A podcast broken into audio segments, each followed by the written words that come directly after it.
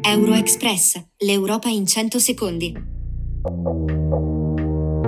Buonasera e benvenuti a Euroexpress, le notizie del giorno dall'Unione Europea in 100 secondi, curate da Euractiv Italia.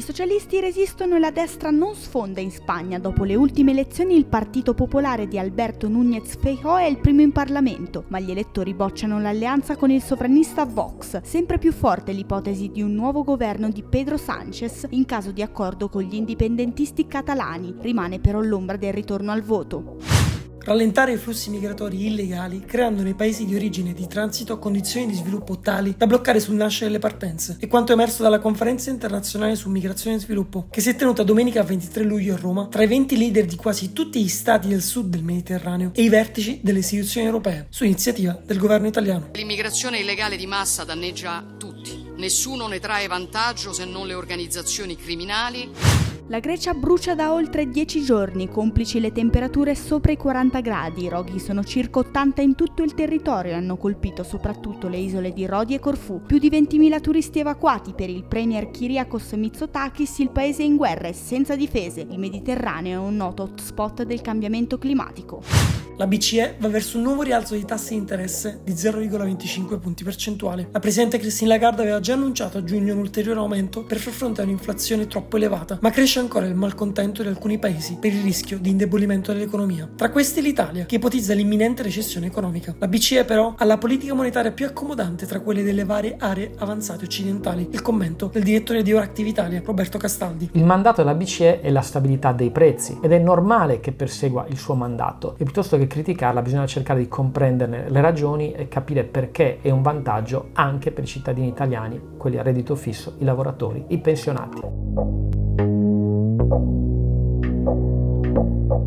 Questo era Euroexpress. Dalla redazione di Euractiv.it, il portale gratuito di informazione europea, Michele Calamaio e Giorgia Colucci.